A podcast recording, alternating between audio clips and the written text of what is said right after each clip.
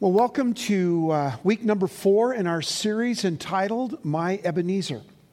An Ebenezer is a stone of help, a stone of remembrance.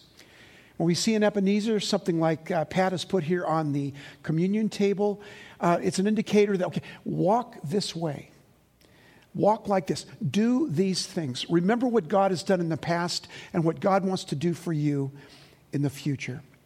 So if we have looked at three Ebenezers, three things that point us to Jesus, three things that keep us on the path, the trail, uh, the, uh, the uh, cairns that are indicators that people have gone here before. Keep going, you're on the right path. And those three Ebenezers are the first one was the Word of God. And we specifically looked at two phrases from the Word of God logos, excuse me, the word logos. Honey, could you bring me that water? Thank you. The word logos, which means um, the bottom line of logos is this Thus saith the Lord. Here's a declaration from God. Here's a commandment from God.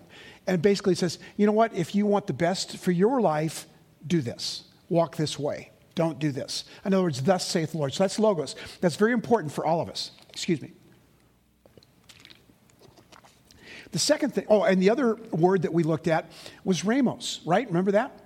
And a rhemos, instead of a general word of God, thus saith the Lord, a rhemos is a specific, very pointed word of God to you in that moment or in this moment. So even today, as we were driving up here, as Sherry was driving and I was going over my notes, I prayed for you that you would receive a rhemos today a specific word from God that will just kind of be right there. Maybe it's a word of conviction, maybe it's a word of blessing, a word of hope, but some word that God would speak to you, a rhema. So the first Ebenezer was the word of God. The second week was the body of Christ. We are better together, we need each other. It's called a community of faith, not a solo of faith. We are um, communing together with each other, you know, right? Horizontally and we are uh, uh, uh, communing with God vertically, right? So we have that, the body of Christ. We need each other. And then last week we talked about the importance our uh, Ebenezer was to grow in Christ, to stay strong. And we talked about four things to stay strong G R O W, God's Word, relationships, obedient living, and worship. And then we wrapped up the sermon last week telling you that the most important part of growing is to have a heart of growth, which is a passion for Jesus. If you have a passion for Jesus, you will have a heart of growth. Today's Ebenezer is serving. Uh, let me set this down. I'm going to put. I hope that doesn't spill on your notes, uh, Jeanette. Okay. So, serving. Stay on the path of faith and faithfulness. We need to have the heart of a servant, like that servant at um, Point Loma Seafood, David to have a heart like that, that, you know what, this is my job, but I just want to be a servant. And that's what God has called us to. Now, Jesus came from this subject of uh, leadership, of strength, and servanthood from a very, very different direction. Because when we talk about greatness, right? When you think about greatness, here's some of the words that you think about, right? Um, somebody that's uh, a type A personality uh, a get her done kind of person, right? Uh, someone that leads from the top, a CEO, uh, someone who's that, that it factor. Remember, we talked about it a few, few months ago. Uh, a mogul, a charismatic leader, a dynamic, take charge, wow factor leadership. That's what we think about when we think about greatness. Jesus comes along and he completely, totally redefines greatness. This is what he said in Matthew 20, 26 to 28 in the message. Whoever wants to be great must become a servant. You say, What? What are you talking about, Jesus? Whoever wants to be great must become a servant. Whoever wants to be first among you, that includes potlucks, right? must uh, you must be your must be your slave. That is what the Son of Man has done. He came to serve, not to be served, and then to give away his life in exchange for the many who are hostages. He came to give away his life for you and for me. Now, in this passage, Jesus completely redefined greatness.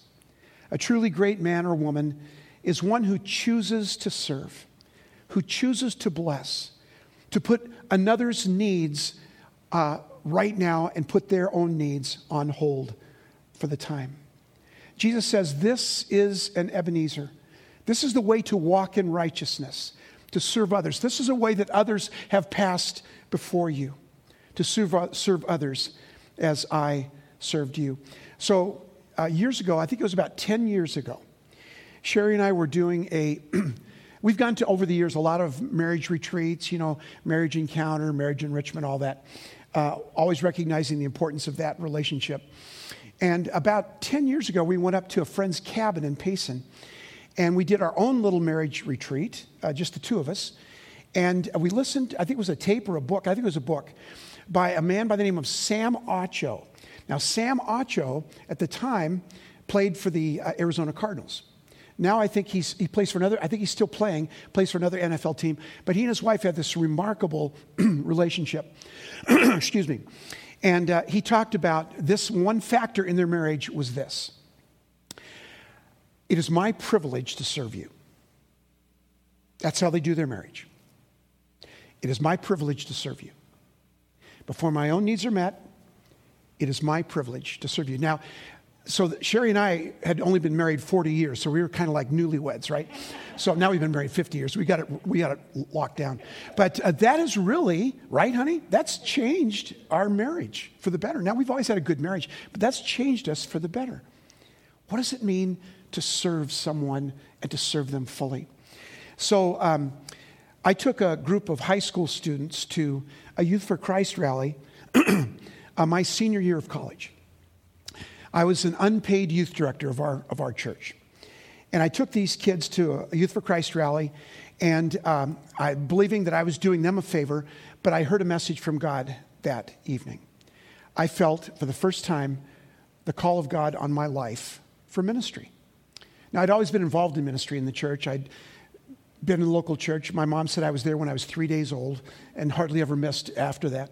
And so church had always been important to me, but this was a call to ministry. I didn't have any of that in my family heritage, my history, but God was calling me to ministry. Didn't make any sense. I was about ready to get my degree in engineering. I already had an engineering job. I hadn't yet met, I guess I did, we, we did know each other. We were just going together at that time. So things were pretty set in my life, but God just turned this thing upside down. I said, to be a pastor? And then my first idea was, well, I, I, I could do that Billy Graham thing. That'd be cool, right? You know? Stand in big stadium, right? And, you know, 50,000 people, you know, watching Dwayne. And, and, and then I realized that, no, he, he, he was calling me to something more like what he told Peter when he said, feed my sheep. I said, well, that's kind of boring. I mean, you know. That's kind of a menial task, right? To feed my sheep, right? And then, and then he also said in scriptures that I'm supposed to die to myself. Okay, I guess I can do that. And, and then you're supposed to give your life away.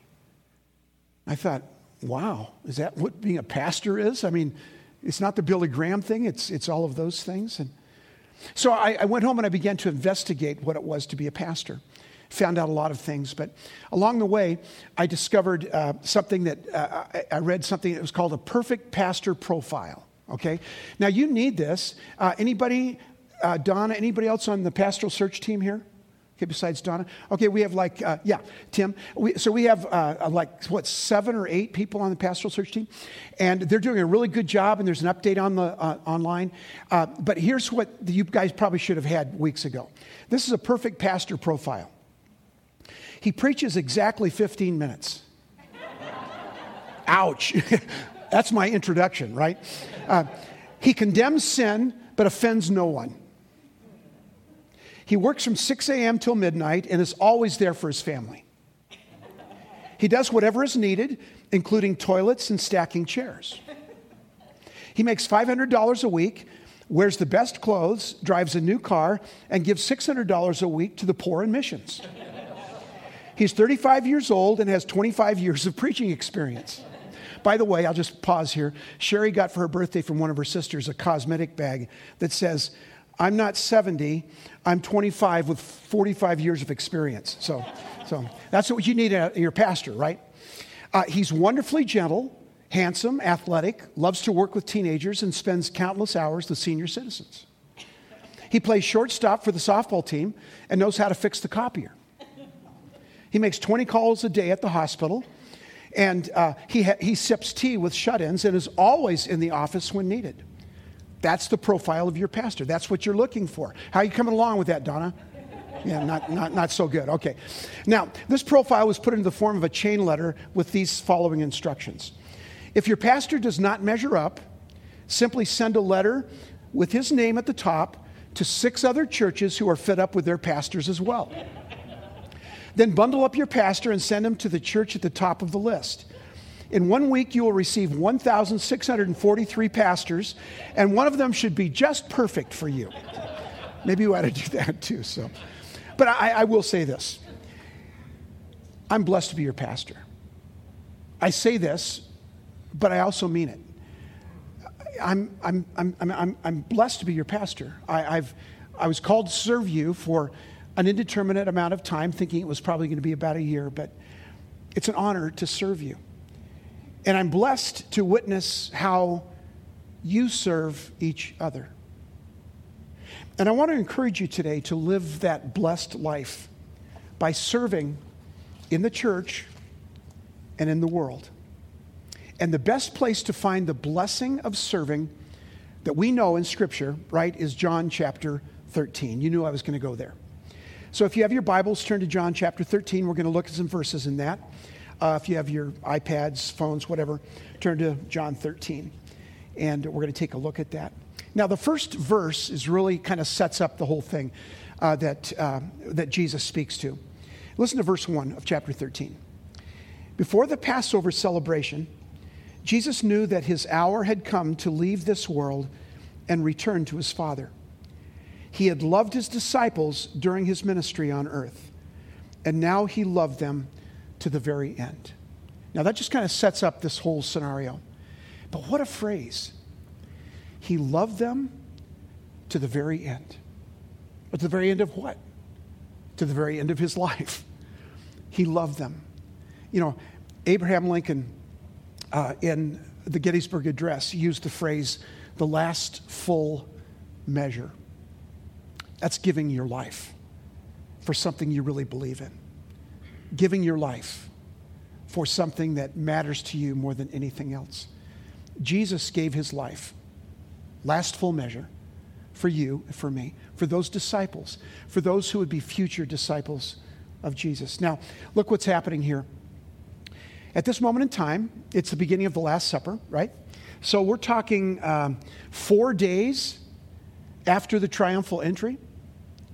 So before the triumphal entry, about two weeks before that, was the Sermon on the Mount, where the disciples are ready to go, all fired up. You know, let's go and attack Rome and let's overturn the Jewish religious system and let's do all of that. And Jesus surprised them by saying, Oh, blessed are the poor in spirit, blessed are the peacemakers, blessed are those who are seeking after righteousness, you know, and all those things that totally surprised them. But these disciples will still have this idea, led by Judas Iscariot, this idea that, you know what, we can still do this. You know, we could take over this world. I mean, look at Jesus. He's healing people and he's raising people from the dead and he's taking care of lepers and, and, and, and a, a woman in adultery and all these things. Jesus is amazing and people are following and more and more and more people. And now look what happened on Palm Sunday. They threw down the palm branches, Hosanna King. They started to recognize you as the Messiah. So let's get this done. Let's be the Messiah. Let's change the world. Let's bring the kingdom of God to earth right now. And so that's what they're kind of expecting after that Palm Sunday experience. And now they're meeting in an upper room. Jesus said, I want to meet you. I have something really important to tell you. Now, all along, Jesus had hinted that he's going to die.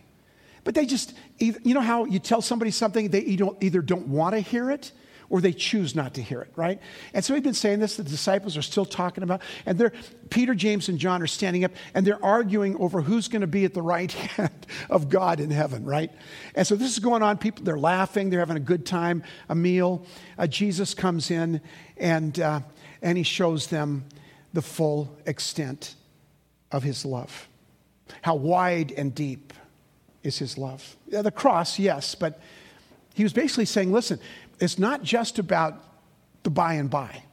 It's not just about heaven, which is great and cool and all that, but I'm going to die and I'm going to show you something that matters more than anything else that you can be raised from the dead. Now, listen to what he says as we continue in the text, verses 4 through 9. So he got up from the table, took off his robe, wrapped a towel around his waist, and poured water into a basin. Then he began to wash the disciples' feet, drying them with the towel he had around him. When Jesus came to Simon Peter, Peter said to him, Lord, are you going to wash my feet? Jesus replied, You don't understand now what I'm doing, but someday you will. No, Peter protested. You will never wash my feet. I'm sure he said it loud enough for all of the other disciples to hear him, right? You're not going to wash my feet. Jesus replied, Unless I wash you, you won't belong to me. Simon Peter explain, exclaimed, Then wash my hands and my head as well, Lord, not just my feet. Don't you love Peter? Hey, there, there's a lot of you that can really relate to Peter because I know I sure do. Jesus replied, A person who has bathed all over does not need to wash except for the feet. I'm sorry, I didn't need to read that part, but that's a great part too. So here we have this thing Jesus served in the most humble manner possible. He got up and began to wash the disciples' feet. What an amazing thing. Now, Peter's embarrassed, doesn't know, quite know what to do, but uh, Jesus says, Listen, this is, what, this is going to happen, and let me tell you why. And so he served them. And the Bible says that he washed the disciples' feet. Nowhere does it say in any of the Gospels that he didn't wash the feet of Judas. He washed everyone's feet, including the one who's going to betray him. You could say, including his enemy. He washed their feet. And then in verse 17, now that you know these things, you will be blessed if you do them. There's the catch right there. He's telling the disciples then and now. He's telling the disciples, now that you've seen what servanthood looks like, now that you've seen what greatness looks like, now that you have felt what servanthood feels like, I want you to do the same thing. This is how you're going to establish the kingdom. You love people, you serve them. This is how the kingdom of God will come to place here on earth. That word blessed, it means happy. It means this is something that will happen to you if you do what I have done. Because I have served you, you can serve others. Now, I want you to say out loud, I am a servant. I am a servant.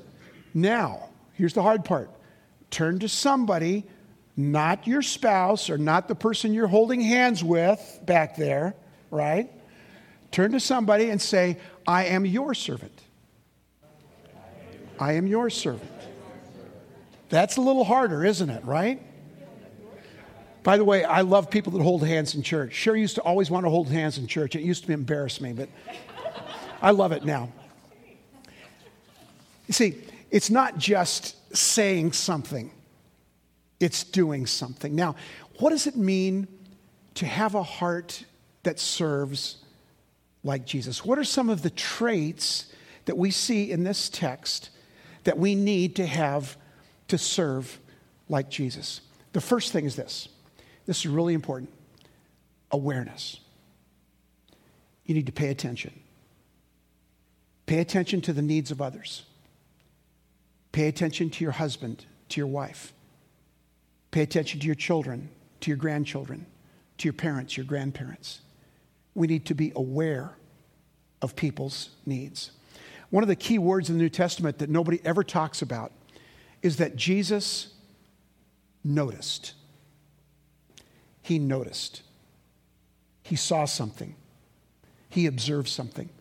You know, the disciples are going along you know, feeling really good about themselves. Their suspenders are out, you know, and look what we just did. You know, Jesus changed water into wine. We're his, we're his peeps, you know, we're, we're his guys, you know, and we're all cool. And, and they're just having a good time. And Jesus is constantly noticing people. Oh, look, there's a leper over there. Uh, there, there's a woman over there that uh, uh has, is really sick. oh, there's a person over there that I know needs my love. And, and he was constantly aware of the surroundings. Now, Peter, James, and John are, again like I said before, they're arguing about who's going to be greatest in the kingdom of heaven. And in the midst of that, Jesus starts to wash their feet. Now, when you're arguing over who's going to be the greatest in the kingdom of God, it's hard to notice how to serve someone when you're tooting your own horn. That's really a key element to this whole thing. But Jesus showed them how. So, what about you? How do you notice things? Yesterday, um, yesterday morning, uh, I did a, a, a, memorial service for a 27 year old boy who um, had took an overdose. And uh, his, he and his parents, his family was in our church when we were at Hope, and so I, I did the service. And um, Adam was his name. Thank, thank, thank the Lord, Adam knew Jesus. He just really struggled in his life. But Adam's roommate, his name was Andrew, right, honey? Andrew. Sherry talked to him. And what we noticed was that he was way away from everybody else. There was some kind of blame around Andrew because of this drug thing, because he was also doing drugs. And they weren't together when this happened, but uh, so there you could feel kind of some blame around that boy, that young man. And I remember going over to him afterwards and just talking to him and saying, "Hey, I know you miss your friend," and just, just, just. But here, here's something that most people forget: when you're in a group, and we're starting to come back in a group on Sunday morning at nine o'clock at ten forty-five, begin to notice the ones who are alone people standing alone. Notice the person who's standing off by themselves, um, you know, jiggling a baby or talking to a toddler. Usually, when they're doing that, they're trying to keep you from engaging with them. But notice that person who is sad or crying or lonely. That was Andrew. Nobody seemed to really notice that he was there. Sherry did. I did afterwards. And you could just tell that there was kind of a, um, a lightness or a joy that somebody noticed him. So, who do you notice? Who are you aware of in your community of friends? At church, certainly, but at home, in your neighborhood, at the store. Uh, I'm always amazed at Sherry. She sees, sees things that I don't. You know, if I go to a store, I'm on a hunting expedition. Get what's on the list, put it in the bag, and get out, okay? She's always noticing people and situations and circumstances. That's the way Jesus was to notice, to be aware of those around him. Now, um, last Sunday, actually, the last couple of Sundays, I noticed, I've been paying it because I knew I was going to preach this sermon. I've been noticing you, especially here, well, not especially, at this service and also at the 1045 service. How many of you serve the church. I added up uh, one time what it takes to run grace from 7 a.m. to noon. It takes about 35 people. 35 people. Some of them are over here, right? Some of them are on the worship team, but there's a lot of them that you don't even see. But they're serving you. They're aware of the needs of the community and they are serving you. There's something wonderful about noticing someone who needs you, who needs some help. There's a second part to this. After awareness, it's about action. Notice what it says. So Jesus got up from the table. He acted. He did. He worked. In John 5, it says that Jesus was speaking and he said, I want you to know that my Father, my Heavenly Father, is always at work, and so am I. Isn't that a great phrase from Jesus? My fa- isn't that comforting to know that your Heavenly Father is always at work, and so are you. And, and, and so am I, Jesus said. That's wonderful. There's always action involved. Jesus got up, he girded himself with a towel, picked up the basin, and began to wash their feet. So when we first uh, started Hope back in 2000, uh, we had a, a, strip mall area at, uh, on Alma School in Granada. And there was about, oh, maybe a dozen little retail places there, including Flor- Floridino's Pizza, which is awesome. I think we kept Floridino's Pizza open because after church, you know, you know, and uh, so we we said, okay, how can we really make it connect with our community? Well, the best way to do that is by serving them. So we would do really strange things. I know this sounds weird, but we were desperate. I mean, we had 35 people. We couldn't afford the pastor's salary, right? And so, let, let, how can we reach the community? How can we tell them about the good news of Jesus? So we started just serving them, going door to door. Hey, we're your neighbors. We're over here in the church. Um, how can we serve you? What? No, how can, how can, we, how can we bless you? How can we serve you? Uh, can we wash the toilets in your establishment? Some of them said, yes. And some of them said, no, you can't go in there. And we, all these, we gave them bottles of water. We did all of these things to serve them. And it's just incredible. The whole church, the whole church was 35 people. The whole church was in on serving. And guess what? In a year, we had quadrupled in this, our size in one year. And I think a lot of it had to do because we decided to love our community and to serve them.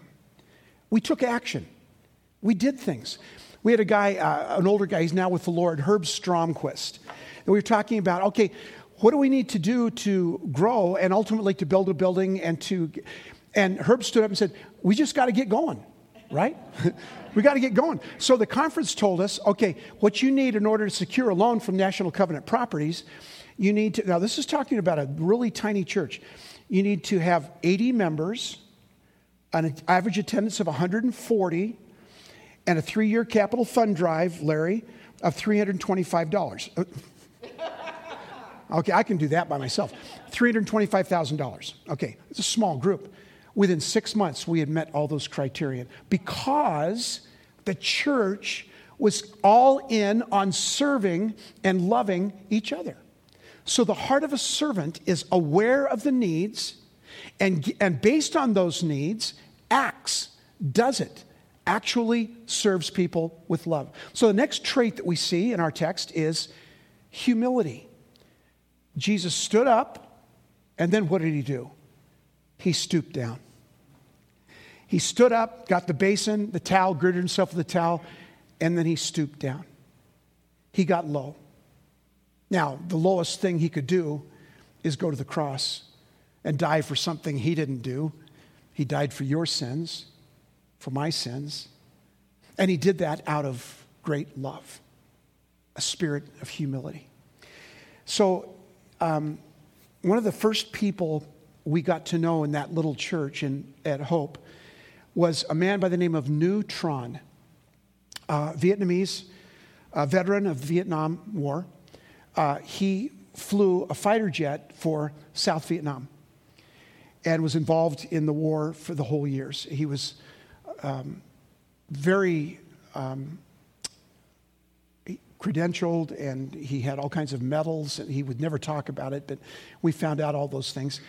He was the last um, South Vietnamese pilot to fly out of South Vietnam before they were kind of overrun. And he flew directly to Oakland, California, landed his jet and or uh, his plane, and um, was immediately adopted by the Oakland First Covenant Church in Oakland. They were doing this because all of these uh, Vietnamese people were being, you know, shipped over mostly, coming over, and then different families from different churches would adopt them. By the way, doesn't that sound like something we ought to re up, right? Right? Okay. So here's uh, Nhu Tran, separated from his family, his wife and kids, has no idea where, they are, where they're at and he's adopted by this church. Ultimately, he ends up in Chandler, Arizona, and he's part of our church. I have never known a servant like Nhu Tran. I mean, every time he would serve you, he would just bow like this. This beautiful, this beautiful man. When we knew him, he was probably in his late 60s, 70s, something like that. And, uh, but this beautiful spirit. He would do anything that was needed. And so I wanted to make him the first layman of the year. And uh, when I told him that I wanted to make him layman of the year, he just didn't show up. no, like Peter, you're not going to wash my feet. No, he had such a heart that was so beautiful and the spirit of humility. Now, all of my life, God has been teaching me humility. All of my life. When I was in the ninth grade, I taught sixth grade boys Sunday school. God taught me humility. When I was in college, I was an unpaid youth director. God taught me humility. When I was 18 years old, our pastor, Pastor Woodhouse, said, uh, we went, every, once a month we went to the City Rescue Mission in San Diego, and we did a service. You know, back in those days, uh, you know, in the '60s, you'd have a little choir and you'd have a sermon, and these poor souls had to sit through this awful service you know, uh, in order to get their food for the night. That's the way it used to work at City Rescue Missions. And we were very, we weren't very good. And so Pastor Woodhouse didn't want to mess with it. So he said, Dwayne, I want you to preach. First time I ever preached. So I study and I work and I work out a, you know, a 20 point sermon and it's just awesome. And, uh, and I get about halfway through it and some guy in the back of the city rescue mission stands up and he says, you're full of bleep. you know what bleep is, right? You're full of bleep. And, and, and I just froze because part of me said, I think he's right. I think he's probably right. And Pastor said, just keep preaching, just keep preaching. And, and so to this day, I'm humble and I still have to hear that voice in my head sometimes. There's, some, there's something about being humble, like Jesus swore, I will serve you. I will do anything for you. I will wash your feet. I will die on the cross for you. I will do anything because I love you and I have put myself below you. Serving from under, not serving from over. I'm in charge of everything, so this is what we're going to do. Serving from under, a sense of humility. The last thing that we see in this text is this a trait of a person who is truly, truly a servant is a willingness to get messy. A willingness to get messy. Peter said, I don't want you to wash my feet. Well, I'm going to. Now, the roads in Jesus' day were some cobblestone roads, mostly they were dirt. And so when you came into a room, uh, by the way, the upper room was just a borrowed room, so nobody really had ownership over it. There was always a servant there to wash your feet. I mean, that's, you know, if you're picking out jobs that are, you know, what was that show that we used to watch, The Dirtiest Jobs? You know, that was it, right? These grimy, dirty feet, and there was no servant there. And none of the disciples volunteered because they were too busy arguing about who's going to be greatest in the kingdom. And Jesus came in and he washed their feet. He was willing to get messy. He sees a group of lepers. Everybody else is a wide swath around them. Jesus goes directly to them. He heals 10 lepers, and they go dancing and skipping off. One of them returns and says, Thank you. Jesus said, I'm willing to get messy. The Samaritan woman, half breed, a woman, a Samaritan, all of the things wrong. She was living a, a, a, a, sexually permissive life. All of these things were wrong with her. And Jesus went directly toward her the prostitute that was going to be stoned by the Pharisees. Jesus walks right up to her. Where are your accusers? I don't see them anymore. Neither do I accuse you. Go and sin no more. And Zacchaeus, this notorious tax collector, Everybody hated tax collectors, especially the Jewish tax collectors, because they took money from their people for, and they kept some for themselves and give the rest to the Roman government. They hated tax collectors. And Jesus said, Hey, Zacchaeus, come on down. Remember? He's up in a tree. What kind of tree was it? Sycamore tree? Zacchaeus, come down. We're going to your house for a meal. And the disciples, and Peter, I'm sure, said this first We can't go to his house. He's a notorious sinner. What are people going to say when they see this band of disciples going to a notorious sinner's house? What are they going to say? Jesus said, We're going to his house and we're going to have fellowship with him. Jesus was always willing to get messy. So uh, a few years ago, um, there was a woman in our church. Um, Joan was her name. And Joan had this heart for women who had been marginalized. And we had a very, as, as David started here, a very big uh, ministry for uh, trafficked women.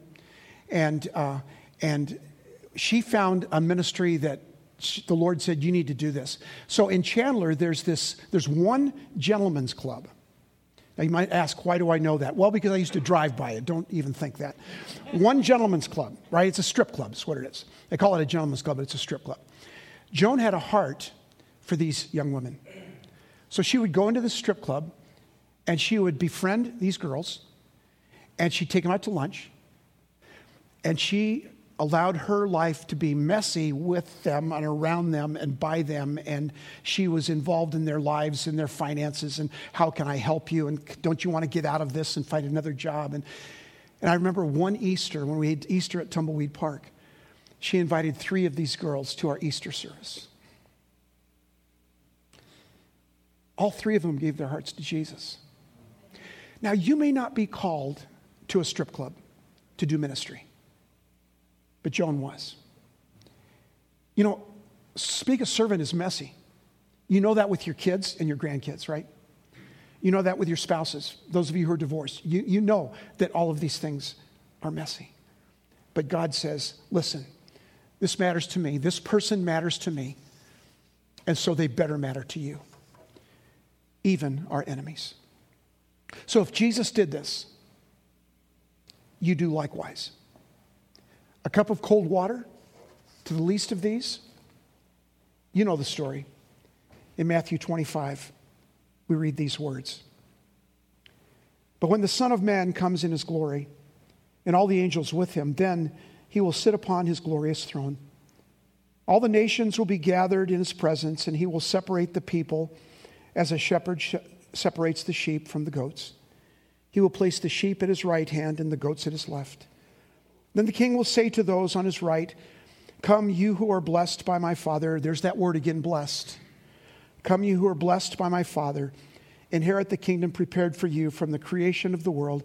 For I was hungry and you fed me. Jesus is speaking these words. I was thirsty, you gave me drink. I was a stranger and you invited me into your home. I was naked and you gave me clothing.